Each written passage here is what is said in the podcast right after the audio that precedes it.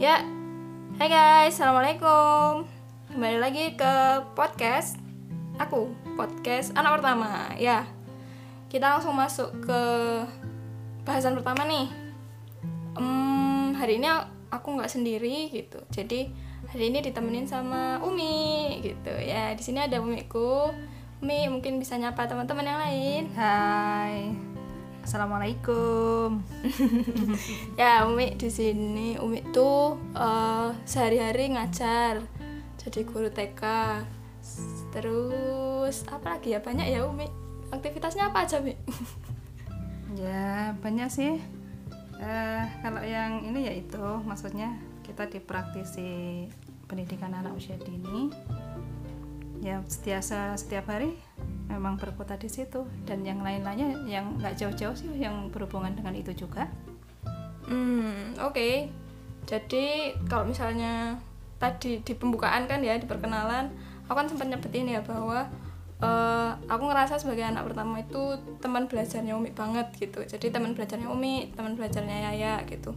Jadi di podcast pertama ini Umi bakal sharing banyak soal dari awal gitu. Jadi dari awal dulu kira-kira umi dulu apa awal-awal nikah gitu. Kan ini ya maksudnya kita ketika mau membangun sebuah keluarga gitu itu kan pasti umi punya cerita lah dulu gimana ketika awal hmm, sebelum nikah. Pengennya punya keluarga yang kayak gimana sih gitu. oke deh. Kalau pengennya punya keluarga yang kayak apa sebenarnya mungkin keinginan hampir semua orang ya. Maksudnya ketika suatu saat kita menikah kita pingin uh, punya keluarga yang uh, gimana ya yang aman yang kuat nah gitu ya. Dan tentu saja yang punya tujuan yang sama gitu. Maksudnya antara suami, istri itu ada kesamaan tujuan, ada uh, apa ya? Maksudnya gerak langkah yang seiring, seimbang, dari seperti itu. Kita pingin tujuannya apa sih? Kalau tujuannya yang satunya ke sana, tujuannya yang satunya ke sini kan nggak asik juga gitu kan. Mm-hmm. Nah kita pinginnya yang simpel-simpel sih sebenarnya gitu ya. Meskipun uh, selain itu juga kita punya tentu saja punya visi punya misi dan seperti itu. Nah visi sama misi itu yang mungkin setiap orang berbeda begitu. Hmm gitu.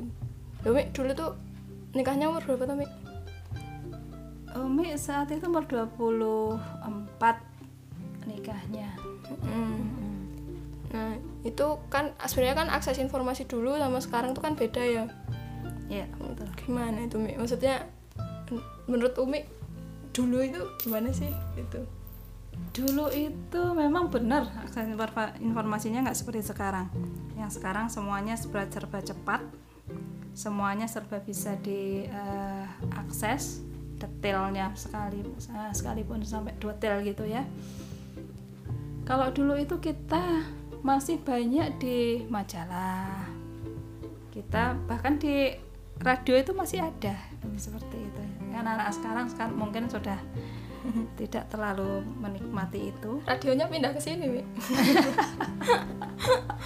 pindah ke podcast. Iya.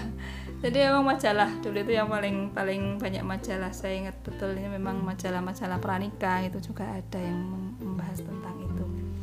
Dan di awal-awal mungkin sudah fitrah juga ya ketika usia-usia kita tuh sudah mulai mendekati di usia 22, 23 itu tuh ketertarikan uh, ke masalah pernikahan, masalah yang menuju ke rumah tanggaan gitu tuh ada gitu loh. Jadi kadang kadang-kadang kalau Umi dulu itu mulai suka membaca tentang uh, bagaimana sih membangun rumah tangga, bagaimana memulainya, terus kadang-kadang kita juga tertarik dengan eh uh, kalau misalkan punya anak gimana ya mengawalinya maksudnya uh, mendidik mereka?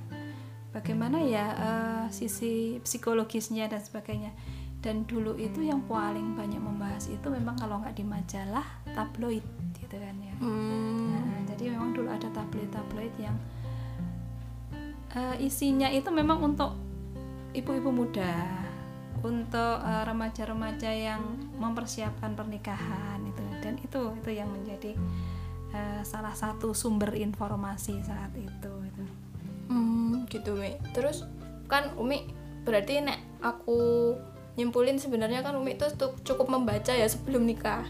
Ya, sebelum nikah itu sebenarnya banyak membaca. Cuman kan hmm, mungkin nggak semua orang kayak gitu Mi. Maksudnya ya kira-kira menurut pandangan Umi kayak gimana? ya itu ya mungkin ya. Eh bisa jadi Umi seperti itu dulu sebenarnya. Nggak nggak dari orang tua juga sih yang mengarahkan kemudian harus ini dan itu gitu ya. Tapi mungkin lingkungan gitu ya. Lingkungan yang mendorong Umi untuk belajar gitu ya.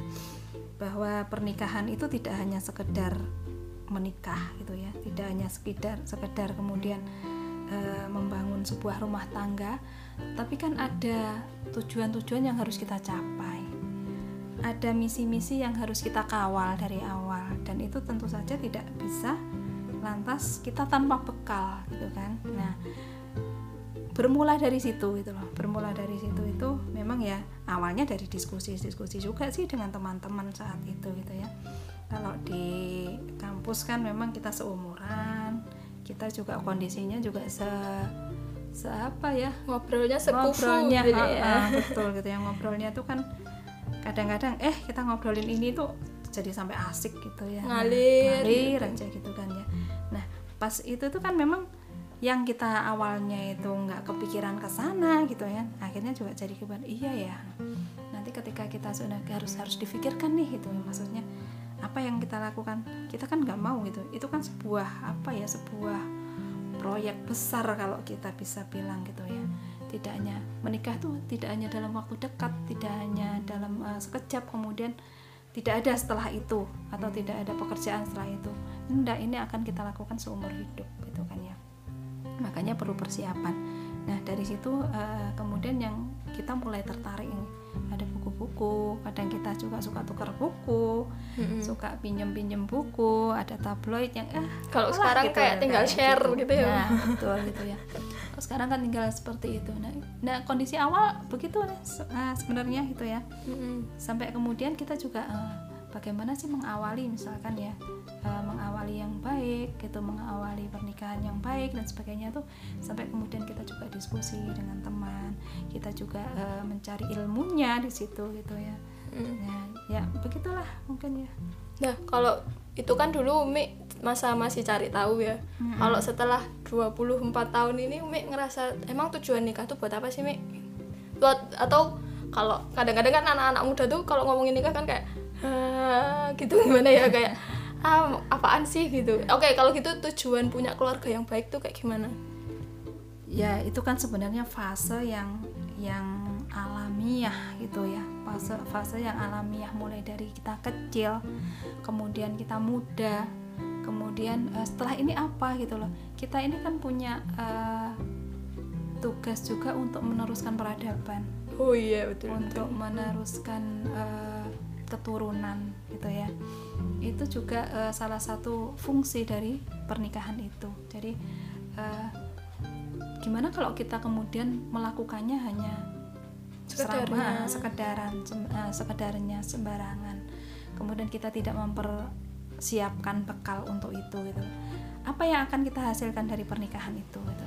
Padahal setiap apa pun yang kita lakukan itu kan harusnya menghasilkan sesuatu yang baik Mm-mm.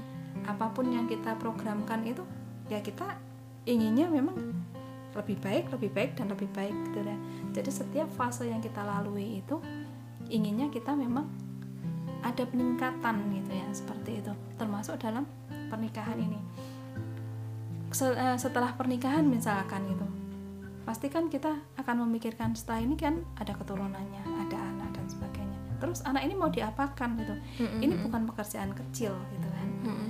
Eh, masa kita akan menghasilkan generasi yang lemah enggak juga kan nah Mm-mm. itu yang butuh persiapan-persiapan yang matang padahal ketika membangun sebuah pernikahan itu uh, ini dua pribadi yang berbeda gitu kan ya Mm-mm.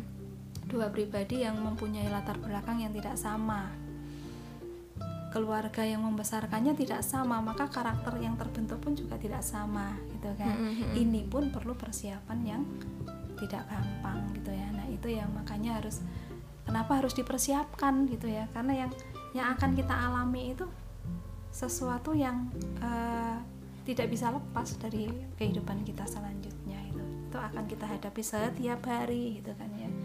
Setiap waktu setiap saat gitu. Dan itu akan banyak banyak sekali pengaruhnya terhadap eh, aspek-aspek kehidupan kita yang lainnya gitu. berarti sebenarnya kalau kita ngomongin nikah tuh jauh dari menye-menye eh, gimana ya bukan menye-menye bukan Love, cuma love. ah, nah itu makanya itu bukan cuma sekedar ah ini ini momen untuk mengikatkan tali cinta kita enggak juga kali ya seperti itu harus visioner gitu Nah, ya betul, karena betul. yang disiapkan kan berarti bangsa negara dan Betul. bahkan Islam ini sendiri Ah, gitu nah, jadi seperti itu kita sedang memegang masa depan gitu Nah, kalau di awal tadi eh, ini tugas peradaban sebenarnya gitu ya Mm-mm. kita sedang menyiapkan eh, masa depan bukan hanya masa depan kita saja gitu ya secara pribadi Bet- betul kalau tadi dikatakan kita sedang menyiapkan generasi bangsa bahkan generasi umat gitu ya seperti itu Mhm. gitu.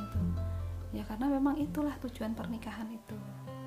Tidak hanya sekedar eh, apa sih gitu maksudnya sekedar eh, cinta-cinta kemudian eh, meresmikannya. Setelah itu apa? Gitu kan? mencatatkannya di KUA Nah, bukan sekedar itu saja gitu kan. Mm. makanya perlu bekal yang cukup perlu persiapan dan eh, perlu apa ya di samping persiapan secara ilmu gitu ya secara fikriyah gitu fikroh gitu Mm-mm.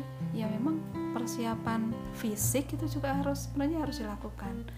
Eh, maksudnya gimana? Olahraga gitu? Kalau persiapan fisik tadi kan memang ya kalau kita sehat kan memang semuanya jadi optimal. Iya sih. Ya termasuk eh, terutama untuk yang perempuan ya untuk kita Mm-mm. yang perempuan ini kita akan mempunyai fungsi apa eh, reproduksi itu kan ya Mm-mm. kita nanti akan eh, mengandung anak kalau kita nggak sehat gimana gitu kan kita Mm-mm. sendiri yang repot kan maksudnya kita sendiri yang kemudian eh, apa ya maksudnya keturunan yang akan kita siapkan siapkan itu ha. itu kan butuh butuh eh, ke- apa ya kesehatan yang prima jadi seperti Eh, belum lagi ini kesiapan mental. Mm, ya. Nah itu Rupiah itu. Kesiapan mental itu perlu banget. Karena- Nah, baper-bapernya di situ nanti. Hmm. kesiapan mental itu kesiapan kita juga ketika kita menghadapi eh, berbagai permasalahan yang akan kita lalui. Itu kesiapannya ada di situ. Jadi banyak sih sebenarnya kalau kita ma- mau berbicara tentang apa nih yang perlu kita siapkan sebelum kita menikah gitu. kalau tadi ngomong soal kesehatan tuh kan sebenarnya kaitannya sama ini kan Mi ya. Maksudnya kita eh, bahkan lingkar lengan atas tuh jadi sebuah maksudnya Nah, kalau misalnya nih kalau, guys kalau ya. itu eh, ilmunya kakak deh kalau itu. Kan misalnya nih ilmunya kakak tuh gini ya guys kalau misalnya apa namanya kan coba yang cewek-cewek nih gitu. Jadi coba dilihat lingkar lengan atasnya kalau misalnya eh kalau nggak salah ya kalau nggak salah 23 cm itu standar minimal. Karena kalau enggak sebenarnya kan eh, asupan gizi kita tuh kan cadangan ya kalau misalnya nanti hamil gitu. Nah padahal eh, kalau misalnya kita hamil dalam kondisi kurang gizi nanti waktu kehamilan pertama itu kan yang dibentuk pertama kan otak susunan saraf. Nah Hmm. Nah itu yang akan terkorbankan kalau memang kita Nah, kurang ada, gizi. ada ada ilmunya lagi deh kalau yang itu Ya selingan ya guys gitu. Oke. Nah kan tadi Umi kan bilang ya maksudnya ada persiapan mental, persiapan kesehatan, persiapan konsep gitulah ya kalau kita bisa bilang visi misi itu konsep bahwa kita tuh kudu visioner kita tuh harus punya pandangan ke depan yang jauh karena sebenarnya kita tuh nikah nggak sekedar menye-menye tapi memang harus eh, mempersiapkan sebuah peradaban baru gitu. Nah sebenarnya dulu Mi tuh nah ini masuk nih. Umi tuh dulu waktu eh, pertama kali nikah tuh udah tahu udah baca nih udah baca tahu kenyataannya tuh kaget gak sih Mi? maksudnya ketemu sama ya ya pertama kali ket- punya aku pertama kali itu dengan ilmu yang segitu masih kaget nggak ketika itu? Eh, gini nggak semua teori itu sesuai dengan eh, kenyataan. Teori itu kan biasanya yang paling ideal gitu kan ya. Teori itu yang paling ideal. Oh nanti kalau anu teorinya gini berarti eh, Cara cara gini. gini. Kalau ada permasalahan gini cara ngatasinnya gini. Nah yang nah itu tadi itu maksudnya kita itu kan karakternya masing-masing berbeda gitu. Sedangkan teori itu tuh kan eh, katakanlah di tengah-tengah semua gitulah. Mm. Ka- kadang kita menghadapi hal-hal yang ekstrim bisa jadi begitu gitu ya. Nah itu yang yang eh, yang kita juga harus persiapkan. Makanya tadi harus ada persiapan mental juga selain ilmu. Tapi masih mending ketika kita sudah baca-baca ketika kita sudah persiapan ilmu gitu tahu minimal kita tahu teorinya lah gitu kan ya. Mm-mm. itu loh di teori seperti ini kok yang yang dihadapi gini ya? Oh berarti eh, harusnya begini nih nih. Minimal minimal seperti itu gitu. Mm-mm. Gitu. Makanya eh, ya kalau dibilang eh, kaget enggak sih? Ya terkaget-kaget juga gitu loh. Jadi eh, sekarang gini kalau Umi itu kan proses pernikahannya alhamdulillah gitu ya. Maksudnya tidak mengalami hal-hal yang ya ketika itu sudah syar'i sudah gitu lah ya, ya. sudah sudah syar'i. Jadi sudah alhamdulillah sudah Umi juga sudah mengenal bagaimana proses yang baik dan sebagainya. Dan justru di situ gitu ya eh, tidak banyak yang Umi kenal dari sosok suami eh, suami suami Umi. Jadi eh, kita hanya menyamakan visi di awal akhirnya gitu. Eh, keinginan saya ketika saya menikah seperti ini gitu ya ketika disampaikan pertama gitu. Eh, sama gitu ya ketika eh, eh, Yaya dulu menyampaikan juga eh, menurut saya menikah itu begini begini oke itu berarti kita menyamakan visi itu. Mm-mm. nah itu modal modal awal gitu loh. Kita punya eh, visi yang sama gitu. Tinggal bagaimana kemudian kita melakukan misinya gitu. Nah, kalau yang namanya eh, awal dan kita mulai perkenalan di awal gitu ya, wow gitu ya. Ternyata begini ya gitu. padahal dulu kan kenal kan udah sebenarnya Sebenarnya udah kenal, cuman kan dari kecil eh, tau kenal, eh, kenalnya kenal gimana ya? Nah itu ya yang kadang-kadang eh, mungkin ini ya, meskipun kita itu sudah kenal, bahkan mungkin eh, mungkin ada yang sudah pacaran dan sebagainya, pasti ada sisi-sisi lain gitu ya, Mm. yang kita tidak pernah tahu. Dan justru itu eh, kita baru tahu setelah nikah. menikah. Padahal Umi kan dari kecil, maksudnya kan Umi sama itu kan teman kecil kan. Iya, tapi kan setelah SMA lama nggak Oh ketemu. iya sih.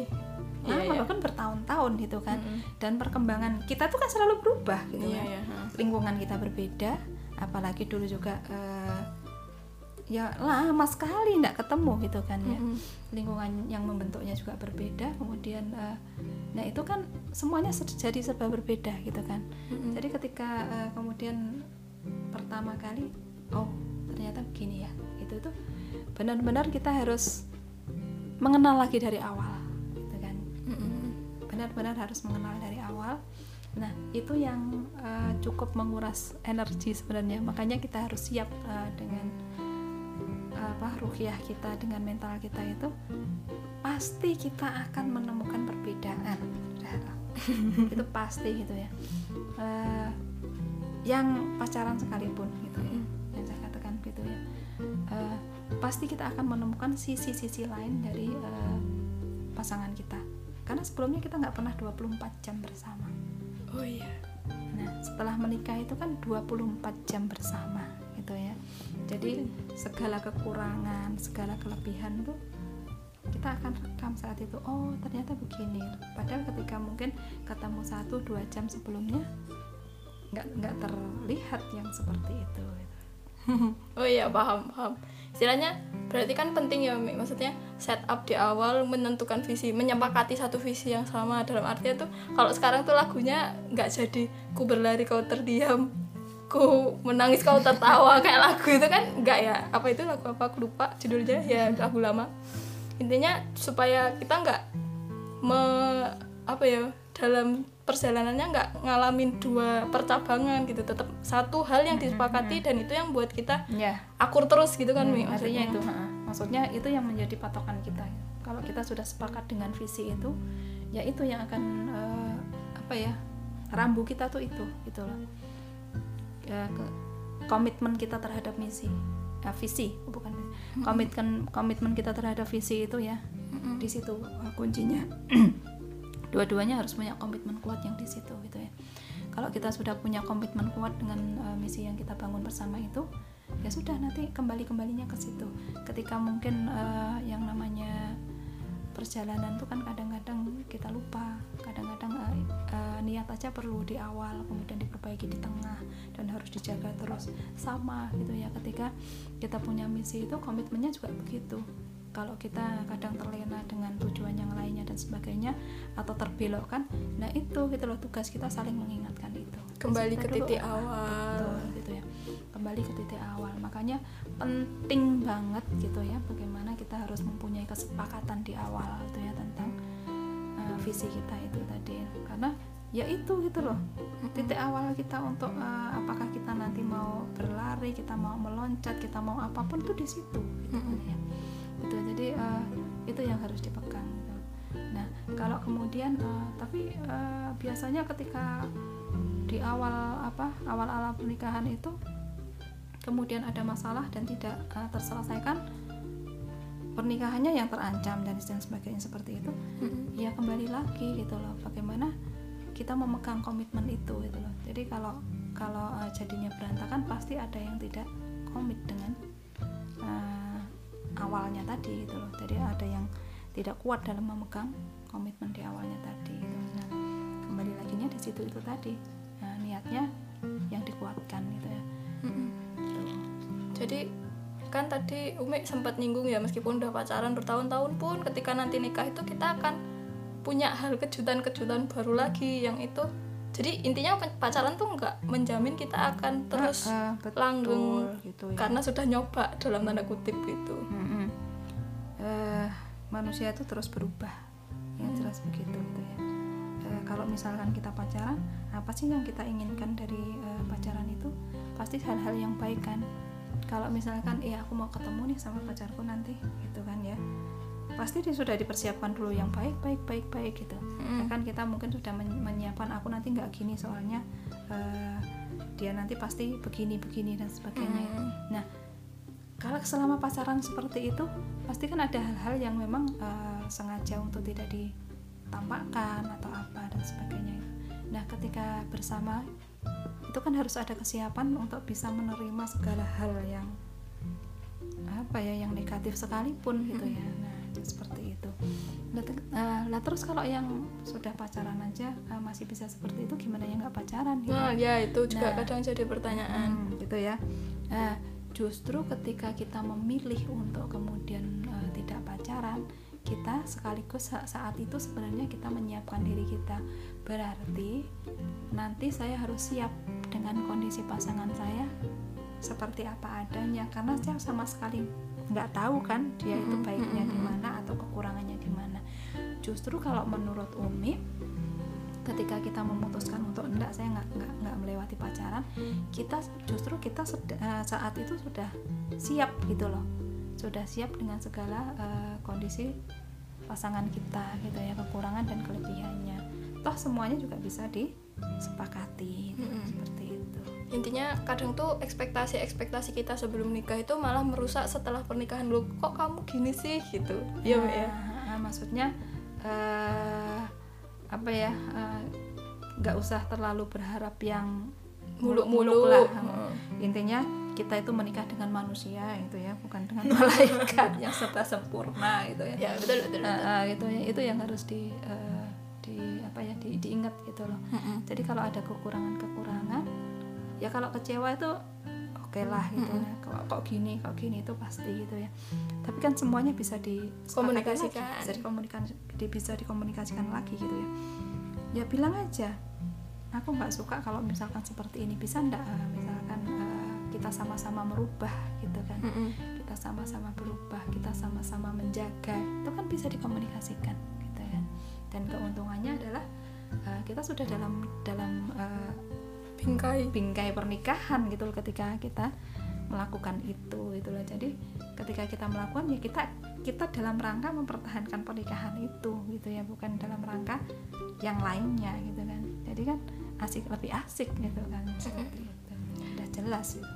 berarti ini mi maksudnya kalau yang tak simpulkan titik titik tumpunya adalah kita harus siap mengenal pasangan kita itu setiap hari dan mengupdate nah di update gitu update update gitu berarti Nah, yang namanya kenalan itu kan tidak tidak sekedar tahu namanya, tahu alamatnya, tahu ap- tapi semuanya kan. Mm-mm. Bahkan eh, gesturnya itu tuh sampai ke situ gitu ya. Kebiasaan ada naruh baju. kebiasaan.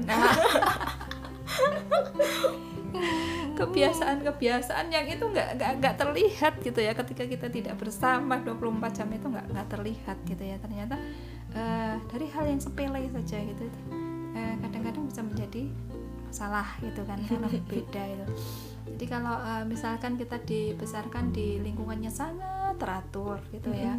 Naruh baju harus begini gitu ya.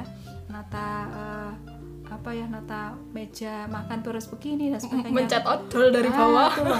nah itu ya hal-hal yang kecil itu ada aturan semuanya itu ya.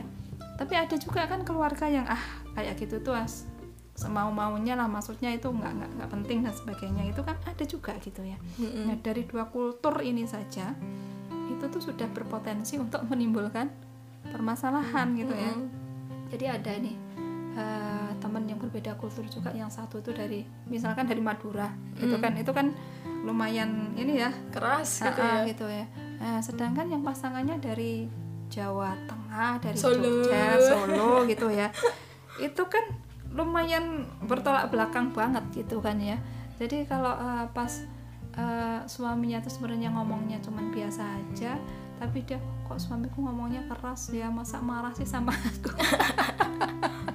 jadi baper itu sudah jadi baper gitu ya jadi eh, mengenal hal-hal itu ya sampai ke kultur sampai ke ini dan kita memahaminya gitu itu penting gitu loh dan itu semuanya emang kita harus belajar gitu kan ya kita harus eh, berbekalnya tadi itu di situ gitu loh Mm-mm. Mm-mm.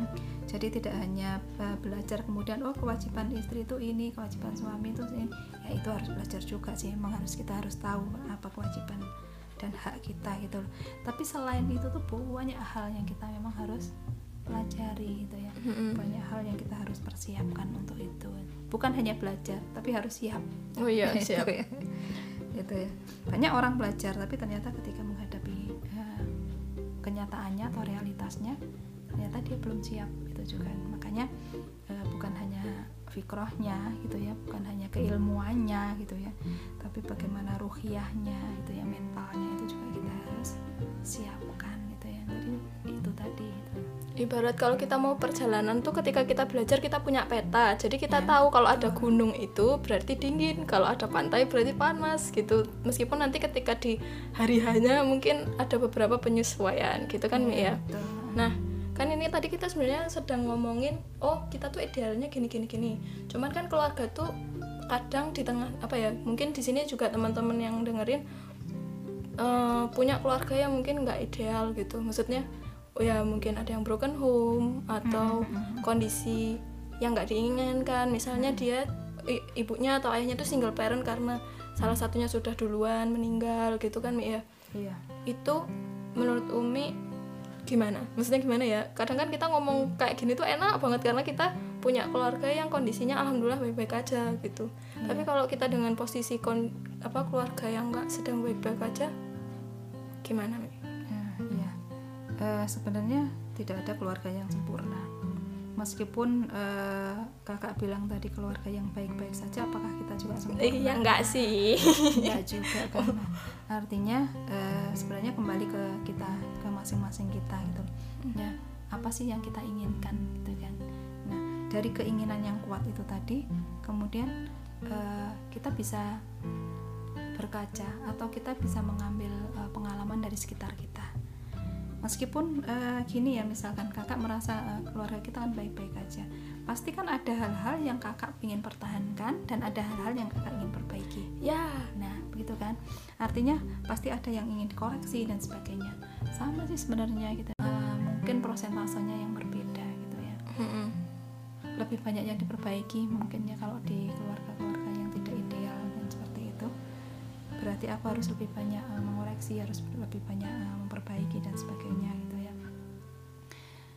jadi uh, intinya ya kembali ke kita kita pingin formatnya seperti apa nah dengan format yang kita ingin inginkan itu berarti uh, apa ini bekal yang harus aku siapkan gitu kan tapi memang kembalinya harus di kesadaran pribadi dulu gitu ya gitu.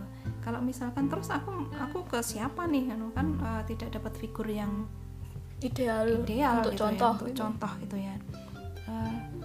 Kita lihat Rasulullah itu juga, oh iya. eh, Rasulullah itu juga mungkin tidak punya figur ayah gitu ya. Nah, ayahnya meninggal ketika sebelum lahir, kemudian juga ibundanya juga meninggalnya masih dalam eh, Rasulullah kecil. kecil gitu ya. Mungkin belum terlalu banyak juga sosok dari ibunya yang beliau saksikan ya tapi beliau mempunyai sosok-sosok lain gitu ya, Figur-figur figur-figur lain. lain gitu di di sekitarnya. Nah dan eh, saya pikir kita pasti punya itu gitu loh. Siapa yang difigurkan dan sebagainya. Kita tidak harus kemudian eh, menjadi oh ya saya harus seperti figur yang ini. Tidak harus seperti itu tapi mungkin kita bisa eh, mengambil banyak apa ya banyak ibroh. Kita bisa mengambil. Aku suka dengan eh, figurnya ini misalkan seperti ini. Kita kan bisa seperti itu kan. Jadi Mm-mm. ibaratnya seperti puzzle itu ya. Mm-mm. seperti puzzle itu sebenarnya kalau eh, kita ini kan seperti puzzle mempunyai puzzle kehidupan masing-masing nih. Mm. ya dan kita akan terus melengkapi puzzle itu sampai kemudian utuh gitu kan. Nah utuhnya kapan? Allah alam gitu kan ya. Mungkin seu- eh, seumur hidup kita kita itu baru utuh. Tapi yang jelas memang semua di hidup kita itu bisa menjadi pelengkap dari setiap puzzle-puzzle itu tadi gitu ya. Mm-mm. yang seperti itu. Makanya eh, kita harus mulai dari mana? Mulai dari belajar dulu gitu loh. Mulai dari belajar mulai dari menyiapkan gitu ya. Eh, mengenali pribadi kita dulu gitu ya. Oh, iya. misalkan eh, kalau kita nggak mengenali kita kita nggak tahu ini aku ini kekurangannya apa gitu loh. Maksudnya kalau nanti misalkan eh, ada yang seperti ini aku ini maunya apa gitu kan. Mm-mm. jadi kenali kenali juga diri kita sendiri gitu ya. Kalau kita nggak kenal dengan diri kita sendiri bisa jadi kita juga nggak tahu mau kita apa gitu kan. Iya. Nah, ketika kita punya mau kita juga nggak tahu ini apa ini yang harus Dilaku- aku- eh, harus dilakukan gitu ya. Padahal sebenarnya mungkin kita punya potensi yang Besar. besar, gitu karena kita nggak kenal dengan diri kita juga nanti kita akan kesulitan juga gitu ya. Jadi mungkin itu nah, jadinya ke situ ya. Ya nggak apa-apa sih. Maksudnya kan itu juga maksudnya mengenal diri itu kan proses juga. Kadang tuh Ah, orang betul. lupa ketika sudah set tujuan kita nggak tahu posisi kita ke mana. Akhirnya eh, apa ya tujuan itu ter- terkesan mengawang-awang. Nah ya itu kan maksudnya. kalau misalnya tadi ngambilnya Rasulullah sebenarnya kan kita juga bukan Rasulullah ya kita sudah bera- beberapa abad di bawahnya Rasulullah. Dalam artian kita ya nggak bisa dipungkiri bahwa Rasulullah pun bersabda bahwa setelahnya setelahnya setelahnya tuh akan mengalami kemunduran Betul, gitu kan Mi betul. makanya ketika kita memang berniat untuk nga- apa membangun generasi bisa jadi Iya. bukan kita yang baik duluan karena Salahuddin al Ayyubi pun tidak lahir begitu saja menjadi baik tapi kakek kakek kakeknya Iya. dulu yang memperbaiki istilahnya memperbaiki per, apa ya lingkungan sosial dan keluarganya mungkin gitu ya. Iya. Jadi kan sebenarnya sekarang itu banyak sekali eh, literasi atau apalah gitu ya sumber-sumber yang kita bisa belajar dari situ gitu ya. Dengan segala kekurangan lingkungan kita itu apa sih yang harus eh, aku siapkan dan aku perbaiki Mm-mm. dengan kondisi startingku ini maksudnya. Aku start di sini nih, berarti aku harus eh, apa ini yang harus aku siapkan gitu. Nah, itu itu maksudnya. Mm-mm. Eh, jadi ketika kita sadar posisi kita seperti itu saya aku startnya di sini meskipun eh, kondisi keluarganya nggak ideal minimal tahu gitu loh. Minimal tahu oh aku berarti petaku harus seperti ini nih. Ya. Gitu. Jadi merenung lagi. Maksudnya mungkin buat teman-teman yang dengerin gitu ya kadang eh, kita mikir bahwa kadang ada rasa apa ya rasa nyaman di kondisi kita sekarang yang bikin kita tuh takut juga punya tujuan maksudnya kan tadi uh, tadi kita ngomonginnya kan adalah oh kita tuh sudah tahu nih tujuannya apa uh, tapi kadang lupa starting pointnya jadi mengangan-angan hmm. tapi kadang kita juga uh, takut untuk punya tujuan jadi kita nggak bisa berkembang nah hmm. itu mungkin juga PR buat kita yang masih terlalu nyaman dengan diri sendiri. Dalam artian gini kadang kan kita ya aku tuh emang gini gitu. Ya, itu zona nyaman ya maksudnya situ. Nah, ya itu. Kalau kita ada di zona nyaman ya kita nggak akan pernah maju. pernah maju gitu maksudnya kita hanya uh, ya sudah aku begini gitu. Pada kehidupan itu menuntut kita untuk keluar dari zona nyaman itu gitu ya. Mm-hmm. bagaimana kita mau uh, menyiapkan generasi yang dia siap untuk fight. tantangan berikutnya itu imun. fight dengan tantangan berikutnya. Dia yang imun gitu loh. Kalau kita ah udah lagi nih padahal tantangan ke depannya itu sudah berbeda itu nah kita kan harus tetap persiapan mereka dan itu tidak tidak tidak di zona nyaman gitu ya. Kadang-kadang kita harus bersusah-susah untuk menyiapkan dia begini begitu dan sebagainya. Ya semuanya itu memang harus berani untuk uh, lingkaran nyaman itu tadi. Ya seperti itu. Oke. Okay. wah hari ini maksudnya berat. Nggak berat sih ringan kok. Maksudnya bahasan kita ternyata awalnya tadi ah. ekspektasinya nggak segini nyampe sebenarnya. Tapi padat ternyata. Wah masya allah. Nanti deh kita uh, bisa ngobrol-ngobrol lebih detail lagi mungkin di ininya ya. Ntar dibikin part aja nih buat satu dua tiga. Umi kan juga di rumah maksudnya kalau kita lagi di rumah gitu ya udahlah. Dipakai ngobrol aja. Kan mungkin bisa bermanfaat juga. Maksudnya aku bikin podcast ini kan juga sebenarnya biar teman-teman tuh tahu gitu selama ini. Obrolan kita apa? Ya obrolan kita apa di dalam rumah gitu ya. This is lady talk sebenarnya. Aku sama Umi sedang lady talk. Gitu ya apa sih? Ya Allah ntar lain kali ya kayaknya memang aku lebih suka ngobrol berdua daripada sendiri. Jadi mungkin hmm, sebelum aku tutup deh Umi ada yang mau disampaikan nggak sih terakhir buat teman-teman yang sekarang lagi dengerin podcast ini? Oke. Okay. uh, eh, di awal tadi memang uh, sebenarnya apa sih eh, tujuan dari pernikahan gitu mm -hmm. tujuannya di di awal itu gimana sih? Yaitu tadi uh, yang penting adalah uh, sebenarnya starting pointnya tadi kita harus punya visi mm-hmm. uh, harus uh, menyamakan visi ketika kita ingin membangun sebuah pernikahan dan harus ada komitmen yang kuat untuk uh, menjaga visi itu berdua. Ya itu yang pertama. Yang kedua uh, berbekal, berbekal. Jadi uh, kalau ibarat kita mau mengadakan perjalanan itu kita sudah menyiapkan bekalnya dulu gitu loh. Kita sudah tahu petanya jadi uh, kalau sekarang Gmapnya sudah ketahuan lah ini kita sudah lihat dulu gitu ya. Jadi nanti tuh rute kita tuh akan seperti apa gitu ya. Oh ternyata lewat uh, pegunungan nih. Berarti kita prepare dong gitu kan mm -hmm. dengan uh, supaya kendaraan juga tanjakannya kuat gitu ya mm -hmm. dengan kondisi kendaraan dan sebagainya. Intinya kita prepare lah dengan itu ketika kita sudah tahu petanya itu di samping itu juga uh, kalau bisa saya simpulkan bekal apa saja tadi ya ada tiga tadi ya bekal fisik yang jelas mm -hmm. itu ya sudah banyak yang paham lah kalau bekal fisik itu meskipun nanti kita bisa bahas lagi juga yeah. gitu iya, ya mungkin bisa dibahas lagi kemudian bekal ilmu nah ini yang bekal fikriahnya bekal fikrohnya itu juga kita harus lengkapi gitu ya karena menikah itu tidak hanya uh, bersatunya dua orang gitu tapi banyak perbedaan yang kita harus pelajari di situ. Belum lagi fase-fase berikutnya gitu ya. Ketika uh, masih berdua itu pasti akan berbeda dengan ketika sudah ada satu anak misalkan. Akan berbeda lagi ketika sudah ada uh, lebih dari satu anak. Nah itu semuanya harus dipelajari itu jadi oke deh belajar dari awal dulu. Nggak usah mikir yang itu dulu karena uh, setiap fase kita akan butuh belajar belajar bahkan sampai sekarang pun juga kayak Umi ini tetap belajar terus gitu loh. Karena yang disiapkan berbeda. Kalau dulu Umi mempelajari bagaimana psikologi anak usia dini menyiapkan hmm. dia supaya jadi pribadi yang baik supaya ketika jadi remaja jadi remaja yang punya karakter yang baik.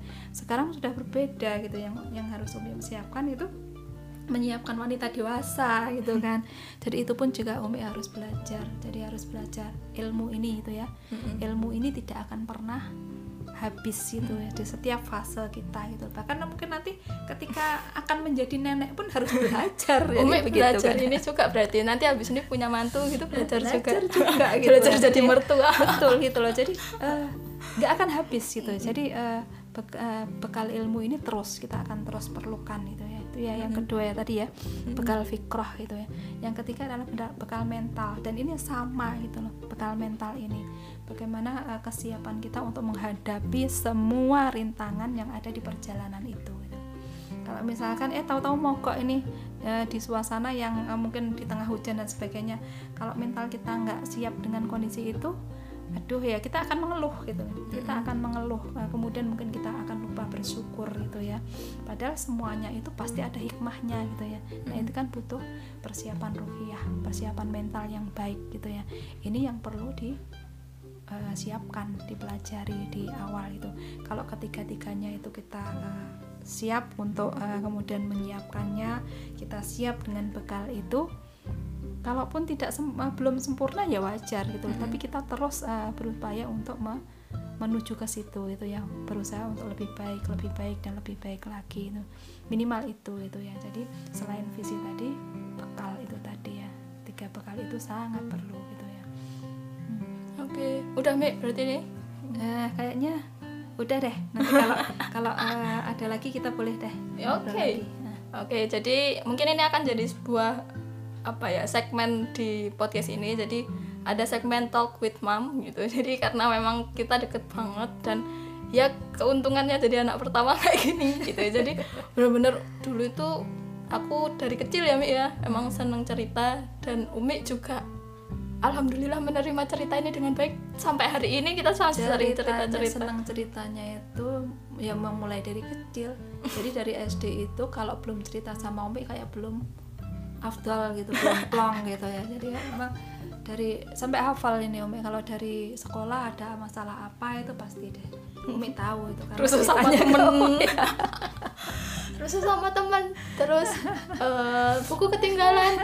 Almost semuanya diceritain. Iya begitulah. Ya jadi mungkin cukup sekian ya untuk episode satu ini. Alhamdulillah episode satu ini menurutku worth it banget sih buat didengerin. Jadi jangan lupa rekom juga ke teman-temanmu yang kiranya uh, butuh juga nih ilmu ini karena sebenarnya kita nggak boleh tabu ya Mek ngomongin kayak gini karena mm-hmm. ini tuh ilmu kehidupan yang mungkin bahkan sekarang dulu kalau dulu ada di zaman Mek ada ilmu PKK ya maksudnya pendidikan oh, oh, uh, jadi uh, dulu itu Umi, maksudnya Umi di SMA itu pun ya, memang ada pendidikan PKK gitu ya. Mm-hmm. PKK yang di situ ya kalau yang uh, keputriannya itu ya memang benar-benar kita diajari tentang keputrian. Jadi ya jahit menjahit, kemudian uh, ya adalah kayak gitu itu tuh masak dan sebagainya itu Intinya ada, ilmu itu. tentang keluarga itu Maka ada di sekolah, ada, tapi gitu. hari ini kan kenyataannya pendidikan hari ini memang tidak mengakomodir kita untuk belajar tentang keluarga. Oh, iya. Nah, jadi emang kita kudu proaktif nih nyari karena uh, keluarga kita besok itu kita yang punya kita nggak bisa nyalahkan keadaan dengan menyalahkan mungkin okay. ibu bapak. Iya nih kita. mungkin satu lagi nih hmm. uh, kalau ilmu-ilmu yang lainnya itu ya uh, kita ada sekolahnya gitu ya, ada sekolahnya formal, legal, formal dan sebagainya. Memang kalau untuk berkeluarga ini saat ini itu ya saat ini tidak banyak gitu ya yang uh, kemudian menyediakan tempat untuk belajar padahal sebenarnya itu sangat perlu gitu loh karena itu terkait dengan generasi yang akan datang kesiapan itu ya. Berapa persen sih gitu ya remaja yang kemudian uh, apa menyiapkan dirinya dan uh, sadar bahwa oh iya ketika mau menikah nih aku harus tahu dulu nih ilmu pernikahan apa. Itu kan saat ini tidak banyak gitu meskipun sekarang hmm. sudah mulai ada sekolah pranikah ya udah banyak sih sudah, sudah mulai. Tapi persentase yang kemudian sadar terserap. ikut itu iya, gitu. nah itu ya itu yang yang masih perlu ditingkatkan lagi gitu Oke, jadi terakhir nih teman-teman jangan lupa di share gitu karena seneng banget aku kalau misalnya teman-teman nge-share dan uh, mungkin kita cukup sekian. Terima kasih teman-teman udah mendengarin. Semoga kita punya kesempatan untuk ketemu di episode selanjutnya. Dan terakhir, wassalamualaikum warahmatullahi wabarakatuh. Warahmatullahi wabarakatuh